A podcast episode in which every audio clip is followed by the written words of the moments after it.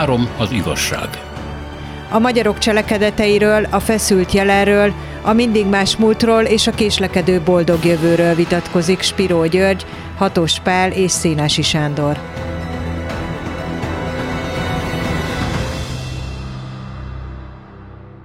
Üdvözlet az uraknak! Amiről ma beszélni fogunk, az az értelmiség, és hát minden, amihez kötődik, ugye leginkább, ha már megjelenik így, akkor az árulás, vagy a szerepen kívüliség, vagy a, ennek a szerepnek az elhalványulása. Beszélhetünk a a rendszerváltásról, amikor a magyar, de egyébként nyilván így volt ez más kelet-európai államokban is, tehát a magyar rendszerváltás idején az értelmiség olyan hihetetlen szerepet játszott, és ennek az előkészítésében is persze, hogyha az ember akkor bement a parlamentbe, hát akkor mindenki vagy jogászot, vagy történész, vagy színész, stb. stb. Tehát, tessék? Író. Író, igen, Spiro jött meg, beszűrje az írót is, igen.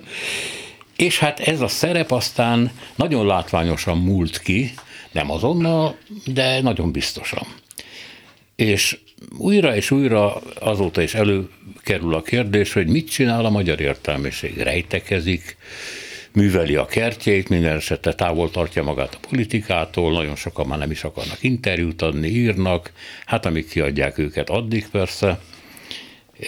De a szemrehányás most megint úgy érzem, hogy erősödik, hogy eljött az ideje, mert akkora baj van egy értelmiségi szerepvállalásnak, a bajhoz valahogy ez mindig kötve van. Az egyik baj, mondjuk Szalai Erzsébet ezt úgy fogalmazta meg, hogy a küldetéstudatos, autonóm, kreatív értelmiségi, az ez a szerep megszűnőben van, mert eladta magát, tehát megint egy árulásról van szó, mégpedig a think tankeknek. A think tankek azok olyan értelmiségi keltetők, vagy helyek, ahol a politika van kiszolgálva. Tehát az értelmiség nem autonóm szerepet játszik, hanem kiszolgáló szakértelmiségi szerepet, és nem csak mondjuk a közgazdászok, hanem a írók, költők, kőfaragók és balettáncosok is. Hát körülbelül ez, amit így előjáróban el tudtam volna mondani. Kérem a reakciókat egymásra mutogatnak, önök nem látják, de Igen. minden. Ott kezdeném, hogy az, hogy értelmiség, ez a fogalom, ez csak Kelet-Európában létezik. Ez Nyugat-Európában, meg egyéb helyeken nincsen ilyen. Hát az intellectual az nincs? Nincs. Nincs, ezt nem használják. Ez nem létező fogalom abban az értelemben, hogy te a felvezetőben mondtad. Ugyanis vannak a fejmunkások, ezt így hívták még a 19. században, németek, franciák után tükörfordítás volt magyarul, és valóban probléma volt már akkor, amikor a, a, a munkásmozgalom megindul Magyarországon vagy a szociáldemokrácia, vagy az ennek megfelelő mozgalmak. Hogy az rendben van, hogy a parasztok nyomorognak a jobbágy felszabadítás után is meg hogy az iparosok mielőtt a nagyipar kialakul. Hát azok is bizony elég rosszul élnek, tehát a jogaikért meg kell. De mit csináljunk a tanítókkal? Azok micsodák? Mert azok is nyomorognak, azok is szegények. Hogy lehet ezeket a jogharcokat összekapcsolni?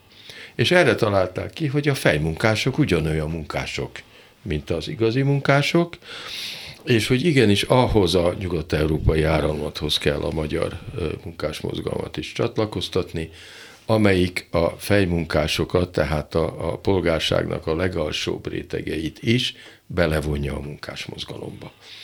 Ezt természetesen az internacionáléhoz csatlakozó magyar munkásmozgalom negligálta, sőt ellenséges ármánykodásnak vélte, és kizárták az úgynevezett fejmunkásokat a munkásság köréből. Ez tulajdonképpen egy alapvetően marxi gondolat, hogy azok nem, mert azok inkább a polgársághoz tartoznak, és a polgárság ellen küzdeni kell. Na most az értelmiség, ez a szó, mint intelligencia, hát az oroszban is átvették, de a mai napig létezik, és abban az értelemben létezik, ahol nálunk is szemrehányást szoktak tenni ennek az értelmiségnek, hogy miért nem ezt csinál, azt csinál, amazt csinál. Na most, ahol ö, ö, ö, parlamenti ö, ö, működés folyik a valóságban, ott az értelmiség, mint olyan nem merül fel. Ugyanis vagy politikus valaki, vagy nem. Az egy értelmiségi foglalkozás politikusnak lenni, és akkor az azt csinálja. Mindegy, hogy mi volt az eredeti szakmája. Ha belelép a politikába, akkor ő politikus. De Kelet-Európában nagyon régóta és a mai napig meg van követelve egy orvostól, egy jogásztól, egy akármitől, egy tanártól, hogy azon kívül, hogy a maga területén kiválóan teljesít, azon kívül szóljon hozzá a közügyekhez, nyilvánítson véleményt, legyen véleményvezér vagy akármi, és tegye le a voksát valami mellett, vagy valami ellen.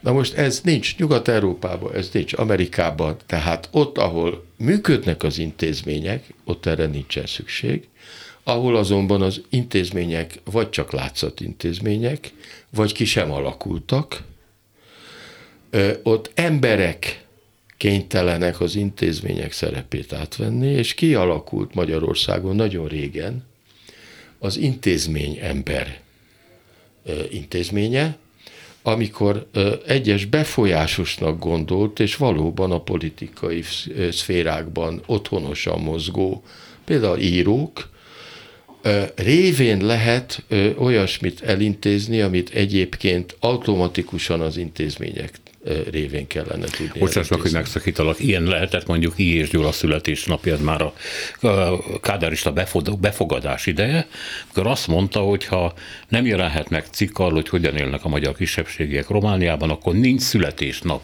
Ezt most így mából elképzelni se tudjuk, hogy egy író azt mondja, hogy akkor nekem nincs születésnapom, hogy ez mi a fenét jelent, de akkor ez azt jelentette, hogy nem hajlandó részt venni a hivatalos ünnepségen, és akkor ez egy blama a hatalomnak. Bocsánat. Pontosan így van, tehát I. és Gyulának a szerepe ilyen intézményemberi szerep volt, amit egyébként alsóbb szinteken is megköveteltek az úgynevezett értelmiségiektől.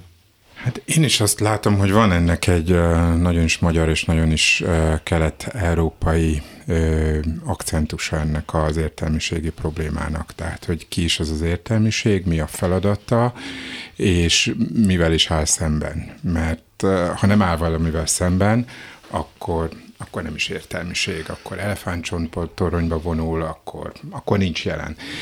És, és ha végső soron megnézzük, akkor ugye azért ennek van egy ö, nagy magyar irodalma, tehát Mannheim Károlytól Szelényi Ivánig és Konrád Györgyig, ugye sokan próbálták megkísérelni az értelmiség viszonyát a hatalomhoz, sőt ugye hát Szelényi és Konrádnak ugye van egy nagyon nevezetes világhíre jutott műve is, az értelmiség útja az osztályhatalomhoz, ami ugye aztán angolra is, mert ez egy csomó nyelven megjelent, és amely, amely visszhangot váltott ki, és és ha jól értem, ugye hát Max Webertől elkezdve sokakra lehet hivatkozni, végsősorban az a probléma, hogy az értelmiség önképébe, vagy abba a képbe, amit az értelmiség számára, mint feladatot előírunk, és az általad felolvasott Szalai Erzsébet idézet is erre utal, valamiképpen az egészet képviseli, valamiképpen az igazságot képviseli, az abszolút igazságot képviseli. Ezzel szemben a politika az mindig parciális, a politika meg érdekek mentén szerveződik.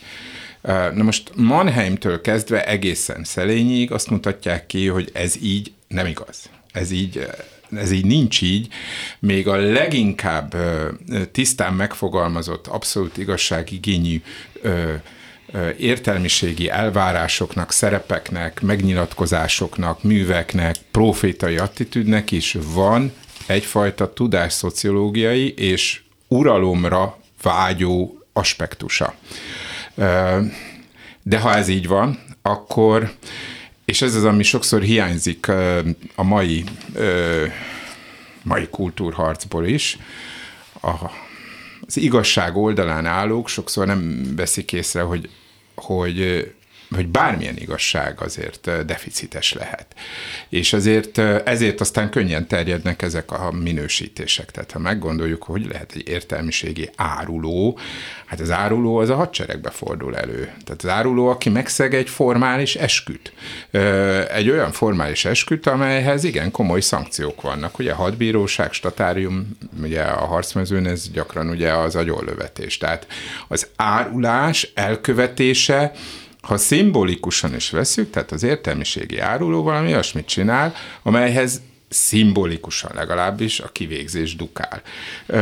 És ez, ehhez nagyon gyakran eljutunk. Ehhez képest viszont nem is tudom, nem olyan régen adott Spiró György valahol interjút, arról beszélt, hogy van a politikai ellenzékiség, és hát ez, ez ugye szintén egy érdekes történet uh, itt ebben a régióban, hiszen sokszor hiányzott az intézményes keret hozzá. Tehát gondoljunk csak itt ugye a szocializmus 40 évére, gondoljunk ennek a különböző módozataira, mondjuk az acéli Magyarországon, az igen kemény 68 utáni Csehszlovákiában, vagy éppen Lengyelországban teljesen más mintázatot takar, vagy éppen a jóval kevésbé ismert Románia tekintetében, és akkor még ugye a Szovjetuniót elő se vettük, tehát, hogy van a politikai ellenzékiség, de van ez, ehhez képest ugye egy olyan értelmiségi alapállás, amely valójában soha nem tud ö, igent mondani, feltétlen és teljes igent valamire. Ö, aminek meg kell elégednie, vagy legalábbis én így értelmezem, majd elmondja a Gyuri, hogy ő hogy értelmezi, nem az én feladatom, de hát nyilvánvaló, hogy elgondolkodtam rajta, hogy, hogy egyfajta tehát, hogy a, az alkotó ember egyfajta ellenzékiségben van mindig, hiszen, uh, hiszen uh, hiszen ez a dolga, hogy ne fesse, tehát hogy ne csináljon bálványokat, akármilyen bálványok ezek. És innentől kezdve az értelmiség és politika viszonya nem lehet gyümölcsöző, mert mire használjuk az értelmiséget? Ha én, nekem van egy értelmiségem, és győzelemre jutok, akkor ha követi a hivatását, ha követi a, a, a belső késztetését, akkor nekem is be fog olvasni. Ez gyakran meg is történik.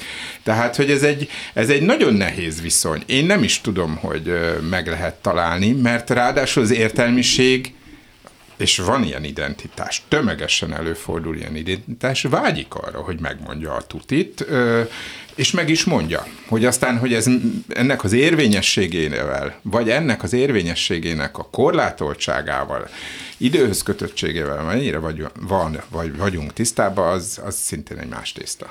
Na és akkor, ha elfogadjuk, hogy ez egy alapvetően pozitív fogalom, és a értelmiségi az, aki képes megmondani a különbséget jó és rossz között, akkor mit kezdjünk Herbert von Karajannal, vagy Léni Riefenstahllal, vagy mit kezdjünk a Mephisto című filmmel, meg az alapul szolgáló könyvvel, vagy mit kezdjünk azzal a híres északíróval, aki ugye Nobel-díjat kapott, egyébként egy virtilli náci volt, egyébként kiváló, igen, igen, kiváló író volt. És Hát ez nagyon sok elmondható, akár náci oldalra át értelmiségiekről, akár a sztálinista oldalra át értelmiségiektől, akik ugye, mert hogy reformnáci nem volt, mert nem volt erre idejük, de reformsztálinista volt, és ugye hát megkezdődött a kiábrándulás, és hát Déri Tibortól kezdve Nagy Vas Istvánon keresztül nagyon sok másik megtalálták magukat, kiábrándultak, kiléptek a sztálinizmusból, de hát benne voltak egy darabig. Én arról beszéltem, hogy én mindig kulturálisan voltam ellenzékbe, és nem politikailag, mert politikához nem értek, ahhoz olyan információ tömeg kellene, hogy az embernek egyáltalán érvényes tudása lehessen egy adott pillanatról, amivel egy író nem rendelkezhet. Ugyanis nincs benne a politikába, akár legfeljebb szolgálja, de hát az meg nem. De visszamennék, hogy az írástudó mellett Magyarországon állandóan fölmerül az árulás ugyanis Julien Bendának volt az írás tudók árulásáról egy tanulmánya, ami Magyarországon Babics Mihálynak a, a, a, a véleményével együtt vált ismerté. Ez 20-as, 30-as évek, most meg nem mondom, 28. hogy pontosan, igen, tehát 20-as, 20-as évek vége. Na most az írástudók fogalom az árulással azóta kötődik össze. Kicsit félrevezető ez az írástudó, mert hát ugye, amikor még nem volt könyvnyomtatás, és nem volt általános iskoláztatás, addig az írástudó a szolga volt ő volt, de az egyiptomiaknál, meg a, a mindenütt, a, kivéve a zsidókat, ahol minden férfit megtanítottak írni. De e, általában az írástudó e, szolga szerepbe volt kényszerítve, és hát azt írta, amit diktáltak neki. Vagy pedig másolta a Bibliát. Hát e, most mit csinált volna? De amióta az írástudó az többet jelent, azóta meg kell nézni, hogy mi az, amit elárul. Na most, és hogyha nem esküdtett egy bizonyos titok megtartására, akkor valóban mit árult el?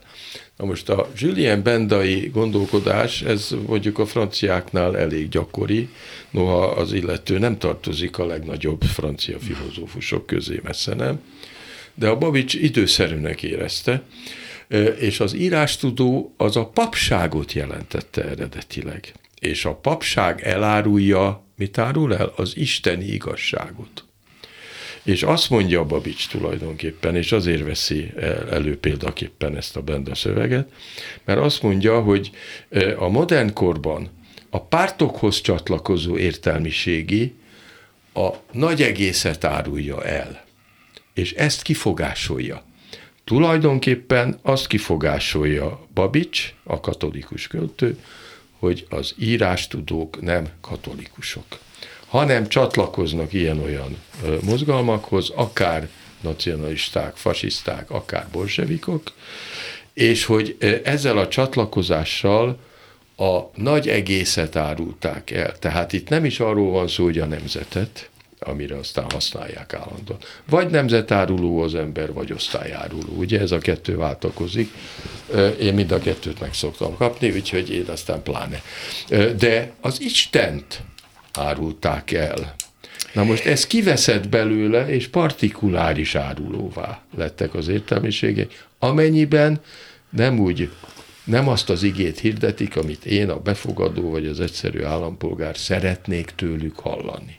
De Babics azt is írja, hogy a magyar értelmiségi nem lehet áruló, mert a magyar eleve pacifista, itt most én nem, nem, nem értem, amit ő mond, csak, csak fölmondom. Mert a magyar értelmiségi pacifista, vagyis e, nacionalista, ami azt jelenti, hogy erőszak ellenes, és hát ez így a dolog szerinte rendben van. Majd utána mond egy olyasmit, ami az egész nacionalizmus szöveget kivágja, kivérezteti, mert azt mondja, hogy nekem az az árulás, amikor valaki azt mondja, hogy az igazságnál, a tényeknél, a szabadságnál, az autonómiánál, a függetlenségnél fontosabb a haza. Ezt nem mondható. Ez az a partikularitás, amit egy értelmiségi nem vállalhat, mondja Babics.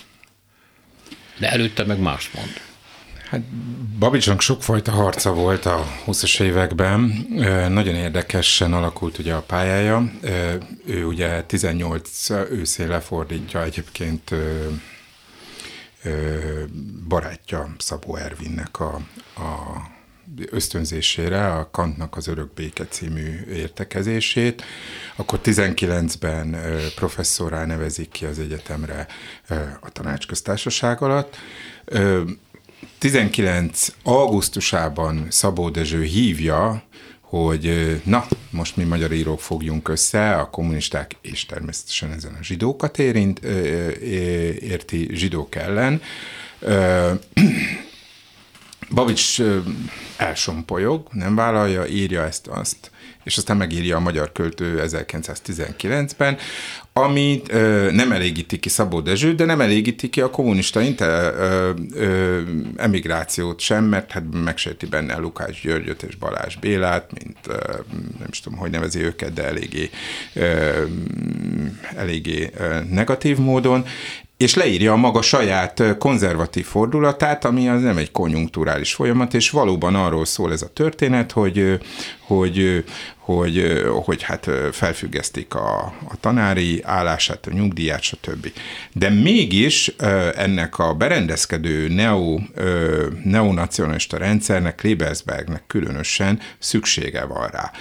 Mostanában jelent meg Rito Kemmának a, a, az emlékirata, és ebben ugye megjelenik egy dolog, hogy hát igen, én Babicsnak megbocsájtok, mert ő magyar, Balázs Bélának nem bocsájtok meg, mert ő zsidó. Tehát, hogy ez ugye a megbocsátásnak egy eh, kritériuma, hogy lehet, hogy ugyanazt követték el, de az egyiknek megbocsájtok, a másiknak nem. Megpróbálja Klebersberg is rávenni, hogy akkor legyen a Tormai Cecil által indított napkeletnek a munkatársa. Babics elhárítja ezt a dolgot. Tehát nagyon sok fajta harca van, de közben persze őt nagyon megrázza a Trianon, őt nagyon megrázza a háborús vereség, őt nagyon megrázza a Magyarország megcsonkulása, területi megcsonkítás egyébek, és hát megrázza ez a fajta összeomlás, ugye a halálfiai. Az igazából párhuzamos regénybeli kifejezése a, a, a három nemzedéknek. Tehát sokfajta harc van, Babics soha nem adja föl ezt a dolgot, hogy persze ő szereti a hazát, de azért van-e fölött valami és ebben szerintem teljesen igaza van. Tehát a haza nem lehet soha egy mindenek felett álló abszolútum egy katolikus ember számára. Tehát így is kell értelmezni, és ez egyfajta elhatárolódás attól a fajta konjunktúrális értelmiségtől, amely ugye Klebersberg köré, a neonacionalizmus köré tömörül, egy igen bonyolult ö, ö, dolog ez, és aztán Babicsnak még csak egyre bonyolultabb évei jönnek, ö, mert ugye a Baumgartner ö, alapítványnak lesz a, a kurátora, tehát ő lesz kvázi az, aki kijelölheti, hogy ö, kit minősítünk hivatalosan is tehetségnek, akinek ugye anyagilag is egyfajta ö, megkönnyebbülést adunk a, a Baumgartner díj kamatainak jelentős összegével, ugye itt ismeretes a József Attilával való ö, összeveszése, vagy pont fordítva. Tehát, hogy, hogy ez egy tipikus értelmiségi történet a politikával szemben, aztán ugye elmegy Sanremo-ba, ahol még már, már szinte haldoklóan, hát ugye a Mussolini féle fasiszta Olaszországba, hogy a Dante fordításáért átvegyen egy nagyon jelentős díjat. Tehát, hogy, és ezt értelmezték sokan az irodalmi baloldalon árulásként is. Én nem tudom annak értelmezni semmiképpen. Másfelől ugye Babics maga lett ugye a proféta, és ezt ugye nem is akárki, hanem Ilyes Gyula szervezte. Az Ilyes Gyula, aki eléggé diplomatikus volt, hogy a korábbi tanítványok, egy Szabó Lőrinc, egy német Lászlóval szemben mindvégig kitartson, mindvégig elviselje Babicsot, Babicsnak a nehéz természetét, és hát ugye feleségének is a, a nehéz természetét. Tehát, hogy, hogy a neve zászló lesz ilyen értelemben, és azt gondolom, hogy, hogy ma értelmiségiről beszélünk, akkor ugye már megemlítettük Ilyes nevét, Babics nevét, és Babicsnak ezt a fajta programját, amit ugye olyan nehéz belátni, hogy végül is miről szól, meg miként szól, tehát enélkül nincs ez, és visszatérnék oda arra az eredeti indító gondolathoz, amit Spiro György fogalmazott meg, hogy Hát ez egy jellegzetesen közép-európai dilemma, ez egy jellegzetesen közép-európai magatartásforma, és amikor egyetemre jártam, számtalanszor megkérdezték, hogy mit csinált volna Adi, hogyha nem viszi el az alkoholizmusa, hanem megéli mondjuk a 80. életévét. 57-ben ő is Kossuth díjat kap, mint Szabó Lőrinc és német László. Mit csinált volna Kosztolányi, hiszen tudjuk, hogy Kosztolányiné ott forgolódott az irodalmi körökbe egészen a 60-as évekig, hát Pilinszki ki is ír arról, hogy milyen, mennyire otthon van, és mit csinált volna Móricz Zsigmond, akinek ugye a neve zászló lett, akiről ugye nem is olyan régen beszélgettünk, akit ugye a, a népiségnek, ugye a, a paraszti szocializmusnak egyfajta előharcosává emelt az 50-es, 60-as évek hivatalos politikája. Tényleg nem tudom, mit csinált volna? Három az igazság. Hatos Pállal és Piro Györgyel az értelmiségről beszélgetünk, de azt mondtad, hogy a, az értelmiség árulásához köthető, hogy elárulták a nagy egészet, ami korábban egy ilyen teokratikus vagy isteni e, igazság volt.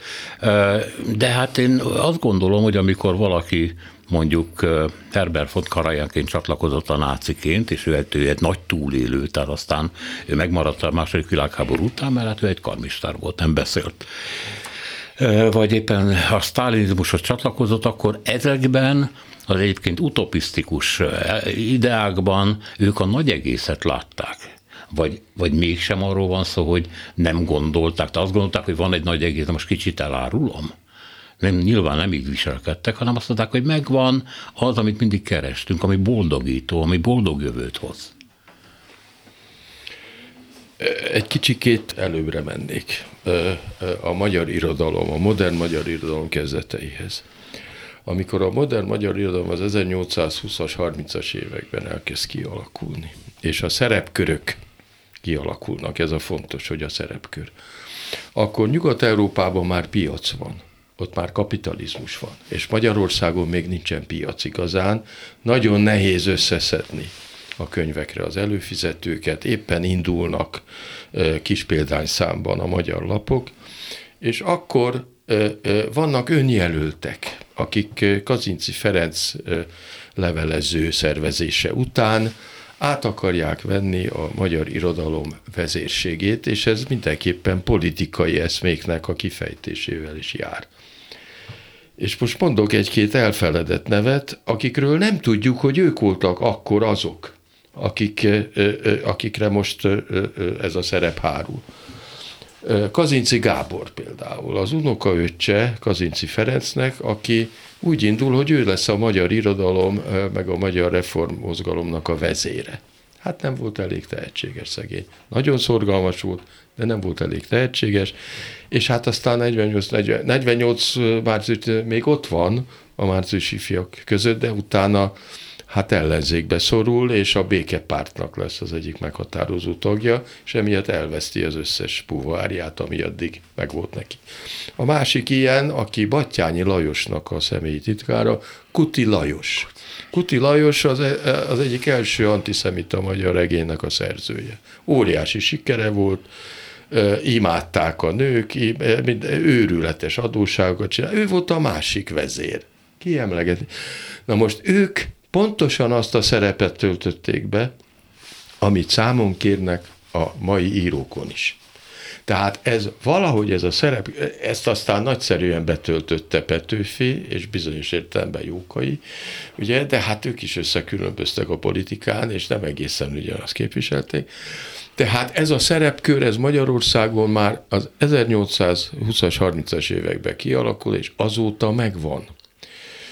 És a politika mindig él azzal, hogy nem úgy alakult a magyar fejlődés, mint ahogy például Nyugat-Európában, tehát nem lett egy kapitalista igazi piac, lett valami, hát végül is, de nem az döntött, hanem az állami szerep az mindig fontos maradt.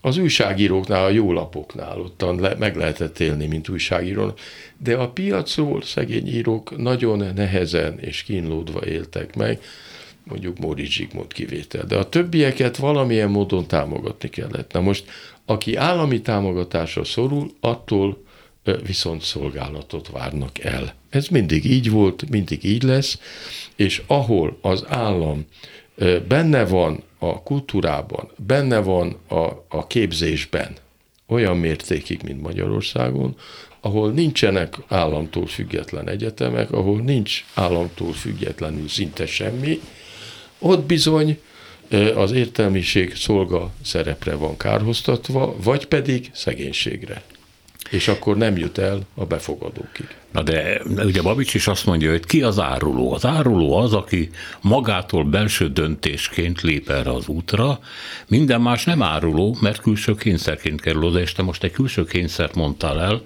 Holott ezek az emberek, mondjuk a magyar sztálinista értelmiség, vagy a, vagy a náci német, vagy osztrák értelmiség, az meggyőződésből is. Jó, lehet, hogy kényszerekből is. Meg kell élni, kisfiam, és egyebek lépett erre az útra, és képviselte sokáig. Hát Léni Riefenstahnnál nem kell odaadóbb nácit mondani, aki baromi tehetséges volt.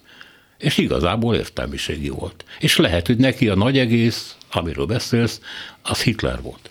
Meg a Hitleráj. Természetesen az olaszoknál is nagyon sokan voltak a művészek, meg az értelmiségiek közül. Speciál ott a zsidók közül is igen sokan beléptek a fasiszta pártba. Németország egy kicsit más eset. És nyilvánvaló, hogy Németországban azért másképp kell megítélni a, a, a jelentős művészeknek a, a szerepvállalását a nácizmusban mint másút. Mert az, abban van valami személyes döntés. Volt annyi szabadsága Léni Riefenstahlnak, hogy nem ment el Hollywoodba, vagy akárhová mehetett volna. Valószínűleg Balázs Béla volt szerelme, az elintézte volna, hanem úgy döntött, hogy ő náci filmeket fog csinálni. Tehát az egy másfajta felelősség. Másfajta felelősség a, a, a szovjet íróké, Hát akiket úgy előbb-utóbb ki is végezgettek. Hát azért nem igen maradt olyan jó szovjet író, aki ne sérült volna, akár az élete árán, akár egyébként a sztálini diktatúrától. Tehát az egy más eset. És akik kollaboráltak, azok egyszerűen kollaboránsak. De ott olyan volt az alapvető helyzet, nagyon kevés volt az Akhmatova, meg a Pasternák, aki ellen tudott állni valamilyen módon. De hát ott meg a családtagok szenvedtek kínhalált. Úgyhogy az egy más ügy. Kelet-Európában nem egészen ez volt, itt is voltak rettenetes dolgok persze, mint a második világháború előtt, mind alatta, mint utána, főleg a lengyeleknél egyébként. De meg lehetett azért úszni, és voltak, akik ki tudtak bújni. Tehát voltak olyan írástudók, akik nem árulták el a saját szakmájukat, meg a saját hazájukat, meg a saját eszméiket. Sokszor szoktam őket a Vörös Sándortól kezdve Nemes Nagy Ágnesig még, még lehet sorolni. És voltak, akik kibújtak, és nagyon korán kibújtak, mint Juhász Ferenc, aki a rendszernek a felfedezetje volt, és igen korán kapott Kossuth és ő volt az első, aki a templom Bulgáriába című versében leszámolt az egész rendszerrel, és csak utána a többiek.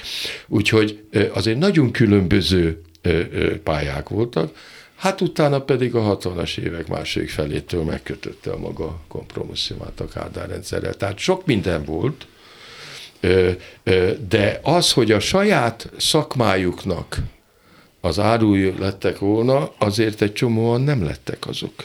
Tehát meg lehetett úszni, amit annak idején a Szovjetunióba vagy lappangva a föld alatt, vagy nem lehetett megúszni. Én is, amikor nyolcadikos voltam, a Sánta család díszkiadás reprintjét kaptam meg, mint kiváló úttörő. Juhász Ferenctől, tehát azt a művet, amiért tudomásom szerint Kossuth az első Kossuth díjat kapta, és hát félre is dobtam. Megmondom őszintén, 14 évesen nem vonzott ez a fajta könnyed, népies és egyszerű szocialista verselés, amely bizonyos értelemben egyébként a saját, saját családi történetemet is mondta el, és tényleg Juhász Ferenc, vagy akár Nagy László is ide tartozik, példázák azt, hogy nagyon korán beszippantotta őket egyfajta emancipáció, egy népi szocializmus ígérete az úri hitvány, ugye a Aditól örökölt messiás mentalitás révén, és aztán előbb-utóbb kiábrándultak, és, és nagyon sokáig csendben voltak, és ez a csend egy, egy helytelenítő csend volt 56 után, aztán visszatértek, ugye ismeretesek a fotók arról, hogy hogy gyújtanak egymásnak cigarettát a György és Juhász Ferenc, tehát a személyes jó viszony megmaradt, tudjuk ott Gézának is, a, a, vagy akár Pilinszkinek is ismerik a leveleit a célhoz, ugye ezt Révész Sándor eléggé érdemesen megírta, de ugyanakkor én is csak azt tudom mondani, hogy a művek nem sérültek. Vagy ha sérültek, akkor nem a politikának tett engedmények alapján sérültek. És azért ezt mondanám, hogy hogy ez nem ilyen egyszerű, tehát, hogy ez nem ilyen kurucos dolog, hogy ö, hajrá, ki akardal, neki, és hogyha valaki nem ki akardal, és nem neki, és nem tesz rögtön egy, egy elhatározó erejű politikai nyilatkozatot, akkor onnantól kezdve ő, ő senki és semmi morálisan. Ö, mert hát pontosan vörös, vagy, vagy, vagy, vagy a többiek. És, és természetesen voltak olyan életművek és olyan alkotók, akik tényleg semmilyen te, semmilyen kompromisszum, hát Hanvas Béla, tehát Hanvas Béla, tehát ez, ez ki vállalná, de kitől várható el? És kitől várható el? Hány olyan van, aki, aki nem tudott megmaradni abba a szellem magasában, az anyagi nyomor, a, a, a teljes kiszolgáltatottság, a kiszorítottsága, az értelmiségi igen, az értelmiségi létezésből. Tehát, hogy nem feltétlenül lehet mindenkinek ajánlani hamvas útját, azt, amit ő követett, és ilyen értelemben azt gondolom, hogy a, a visszatérnék erre, tehát, hogy az ellenállásnak, a kulturális ellenállásnak, vagy akár a társadalmi ellenállásnak is, most már van irodalma, hivatkoznék Bódi Zsomborra, vagy egyebekre, akik ugye kevésé ismert történészek, de nagyon alapos dolgokat írnak, hogy, hogy akár egy szocialista nagyüzem szemben is, és most itt nem csak a csini babára kell gondolni, hogy hazaviszik az egész szerszámos izét, tehát hogy, hogy tehát az ellenállásnak vannak ilyen mikroközegei, vannak mikrokontextusai, és ez, a, ez az, amit, ami, ami, amit aztán nem lehet a győzelmi könyvekben elszámolni. Éppen ezért van az, hogy ugye ez az egész 1989-90-es rendszerváltásnak is hát van egy illuzórikus optikája, ott feszít itt a, ugye a, az évfordulón környékén vagyunk, a, a teljes magyar értelmiség, a politikai elit az utolsó pillanatban mind megpróbál erre a hajóra átugrani a süllyedő ö, ö, ö, óceánjárókról, vagy a szocializmus, és és aztán mégis kiderül, hogy hát, hát olyan nagy azonosulás ezzel nem volt.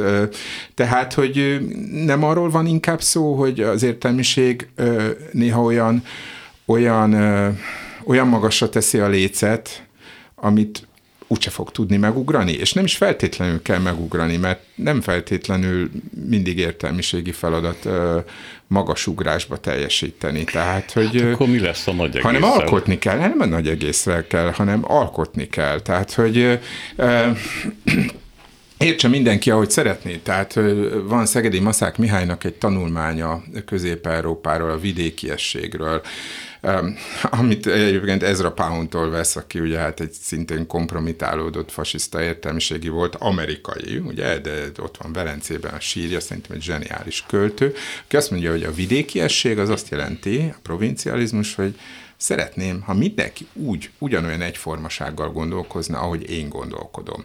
Tehát érvényeset mond, és azt mondja, hogy ezzel szemben mondjuk Émil Zólának van-e a, a kétségtelen bátor kiállása a Dreyfus per idején, de ha megnézzük a regényeit, a, ő a nyelvet használja, írja Szegedi Maszák Mihály, és nem teremti. Miközben, miközben a, a, a, az írónak talán ez a dolga. Ahogy, ahogy mondjuk Herbert von Karajannak is. Tehát hány kisebb ö, karmester van, sokkal, ö, talán sokkal nagyobb erkölcsi, ö, vagy sokkal tisztább erkölcsi bizonyítványal, mint ő. Ö, ez ez, e, e, én itt is érzem az árulást, hogy valaki mondjuk a mozgalomban ö, szerzi meg az érdemeit, ö, viszont hát, hogy ilyen bibliai példázattal mondjuk a talentumait viszont elássa. 1960-as évek eleje Rózsadomb, ott lakik Kádár, és tőle nem messze Ilyés Gyula. Acél akkor már pozícióban van, tehát el tudja intézni, azt mondja Kádárnak, hogy átviszlek a Gyulához, meg kéne beszélni, hogy hogy legyen ez a jövőben. És akkor Kádár átmegy Gyulához, és azt mondja, hogy hát no, bocsánat, hogy zavarunk, és a házasszonyát arra késztetjük, hogy itt felszolgáljon nekünk, de hát, és akkor elkezdődik egy barátkozás, aminek a vége majd egy üzlet lesz. Tehát és üzletet köt a hatalommal, a hatalom üzletet köt ilyéssel, és igazából én nem gondolom, hogy Tehát azt gondolom, hogy igazatok van, például ilyesre nem mondanám azt, hogy áruló volt, azt mondom, hogy egy nagyon ravasz hát mondjuk már ember. tartotta. Ravasz, igen, igen. Biztos, persze, hát ilyen szerepben kívülről nézve főleg, és főleg a saját maga szerepe felől nézve, Márai persze, hogy így gondolta. De ugye ő itt maradt, és, és neki ravaszkodnia, fondorkodnia, manővereznie kellett, de igazából nem mondott vagy írt le olyasmit, legalábbis én nem tudok róla, ami ezt totálba szolgálta volna ezt a rendszert. Annyit adott, amennyit kapott valamiképpen, nem? I.S. Gyula illegális kommunista volt. Az ő, össze, az ő összekötője... Egy hida, mondatával rombolta hidas, össze azt, mondta. Igen, Hidas, Antal. Hidas Antal volt, ugye, és mint illegális kommunistát vitték ki az első szovjet írókongresszusra, és József Attila helyett, aki Aha. akkor azt eléggé nehezményezte. És végig, végig 1945-ben a Szabad a hihetetlen dics himnuszt írt Rákosiról. Igen? Persze, hát. megvan, megvan, az egyik regényemben szó szerint közlöm, és még a dátumot is megadom. Úgyhogy, tehát így és Gyulát másképp kell elfogadnunk, olyan volt, amilyen. De a proletár diktatúrának ahol és amennyiben megvalósul valamilyen formája, mindig érdeke, hogy ö, ö, ö, szövetségeseket találjon, mint ahogy annak idején a Kádár korszakban is ugye szövetségeset keres, szövetséget ö, kerestek a, a mindenféle művészeti és egyéb ágban. A, a beérkezett és bejegyzett alkotók alkotókkal. Ilyen volt Kodálytól kezdve, egy csomóan ilyenek voltak. A képzőművészetben is megvoltak ezek, meg mindenütt. Na most ahol éppen ilyenek már nincsenek, mert volt egy olyan modernizálódási folyamat, mint például Magyarországon a rendszerváltás után. Azt azért el lehet mondani, hogy bizonyos értelemben a piaci viszonyok mégiscsak kialakultak, és amikor ezt visszaalakítják proletár diktatúrává, akkor az a probléma adódik, hogy nincsenek már olyan írástudók, akik bármit is el tudnának árulni, mert aki nem írástudó, az nem árulhat el semmit, az csak szolga. És ilyenkor a hatalom szegény bajba van. Azt akartam kérdezni, tehát köszönöm szépen, hogy eljutottunk ide, azt akartam kérdezni, hogy most mi a helyzet? Mert amikor azt a fölvezető szöveget mondtam, én arra gondoltam, hogy most például az elmúlt 10-12-3-4 év alatt nagyon sok ember, nagyon sok író, költő, stb. lépett elő, és mondta el a véleményét, tehát felett meg annak a, annak a nagy egésznek a szolgálatának, amiről korábban beszéltünk, a jó és a rossz megmondása szolgálatának, és aztán sorra léptek vissza ettől a szereptől, bezárkóztak, kertjeiket művelik, írnak, nem igen nyilatkoznak, mm, barlanglakók lettek, volt ilyen, hogy a kádárizmus idején is, mert azt mondják, hogy nincs semmi értelme, mert a nép nem hallgat rájuk, mert pusztába kiáltott szó minden, azt hiszem, hogy volt egy ilyen nagyon érdekes mondat, édes hazám, olyan hülye vagy, mint Makó Jeruzsálemtől. Ez egy író mondata volt, és hát ezzel gyakorlatilag azt mondta, hogy akkor én le is teszem ezt a, ezt a mikrofont, ezt a izét, és hagyjuk az egészet a fenébe. Mi van a mai magyar értelmiséggel?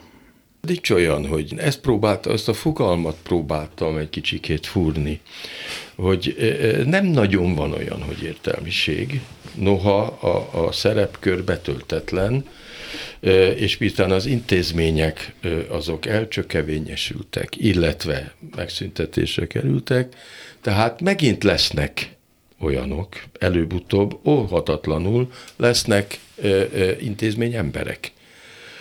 Magyarországon ez újra és újra megképződik. De egyelőre a, a, a hatalom hiába próbál ilyen embereket fölépíteni, és hiába nyomja ezerrel. Nem írástudók. Tehát nincsenek úgy elfogadva, hiába őket reklámozzák mindenütt, meg adják ki nem tudom hány százezer példányban, meg nincsenek meg. Eh, ahhoz egy előző korszak kellett volna, amikor fölépülnek. Eh, és általában eh, eh, halottakra szoktak hivatkozni.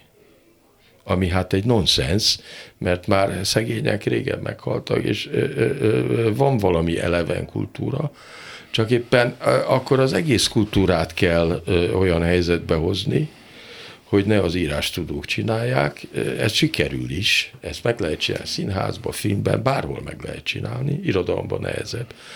De mondjuk a, a, a publikációtól el lehet zárni a szerzőket. Annak idején nem hallgattak ezek a szerzők a 60-as évek elején egyszerűen be voltak tiltva, tehát Nagy László meg Juhász Ferenc, tehát ennyibe pontosítanék, és egy csomóan szilenciumon voltak, akik aztán csak a 60-as évek második felébe juthattak szóhoz. Tehát amikor a, a, a lehetőség, hogy elérjék a közönséget nincs megadva, akkor nincs miről beszélni. Hát én nem látom azt, hogy nem működne ez a dolog.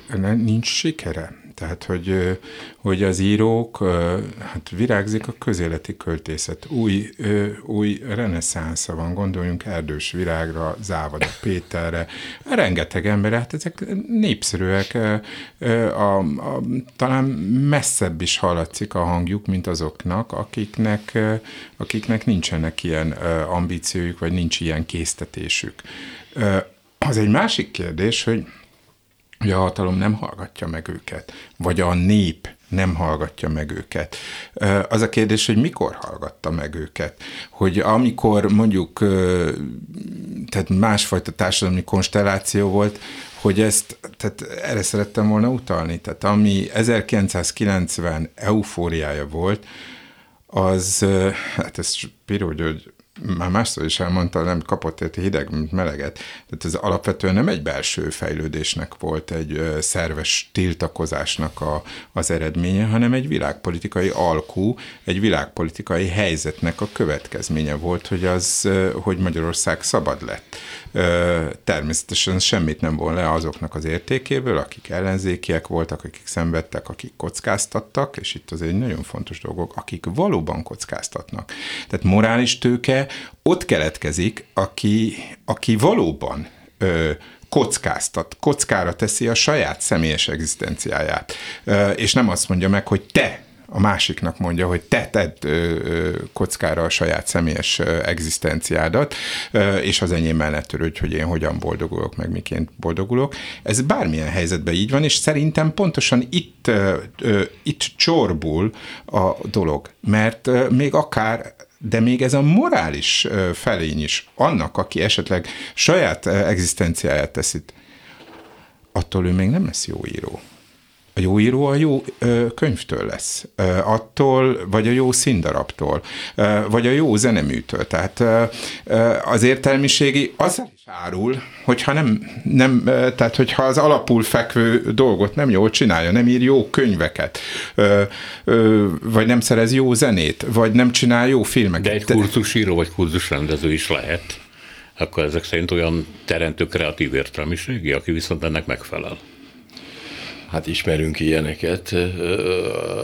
Egy nagy negatív példa, talán még jobb is, mint a Karajan. Nikita Mihalkov, aki hát zseniális remek műveket csinált 70-es, 80-as években, filmeket, és hát ott ül most már több mint egy évtizede az elsősorban a Putyinnak az összes sajtótájékoztatóján, és nagy putyinista. Hát van ilyen. Oroszországban rengeteg ilyen van. Mondhattunk más példát is, de ez csak azért, mert Mihalkov filmjeit szerették nálunk. De olyan is van természetesen, hogy valaki nagyon megalkuvó és nagyon karrierista módon kezdi a pályáját, és utána valamikor, vagy belső okokból, vagy Isten tudja miért, kiderül, hogy mégis tehetséges. Ilyen is van, a magyar irodalomban is volt ilyen, az imént emlegettük őket, hát Juhász Ferenc meg Nagy László később lett tehetséges, de hát az egyik legnagyobb költőzsenénk Juhász Ferenc, és ez független attól, hogy nem teljesen független a politikai pályafutásától, vagy hogy mikor köti meg a kompromisszumait, de hát óriási költő. És még mondhatunk ilyeneket, festőknél, zeneszerzőknél, tehát sok ilyen van, hogy elindulnak sztalinistaként, és utána ö, ö, nagy művészek lesznek. Az előadó művészetben meg szinte mindegy is. Tehát ezért nem egészen stimmel a Herbert for Kajar, mert az csak politikai gesztus, hogy ő föllép és vezényel, de úgy alapjában a zenélését nem érinti a dolog. Hát mondhatnánk a, a Richard Strauss, vagy sokakat mondhatnánk. Vagy és Magyarország. Igen. Pagerandal egy picit más eset, mert, mert jó. De minden esetre sokkal elevenebb az élet sem, hogy egy-egy ilyen formulát ráhúzhatnánk. Köszönöm Hatos Pálnak és Spiro Györgynek a mai beszélgetést is.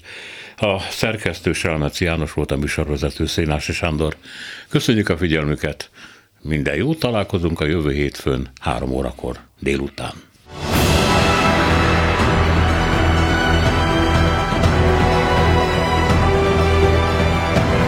Három az igazság.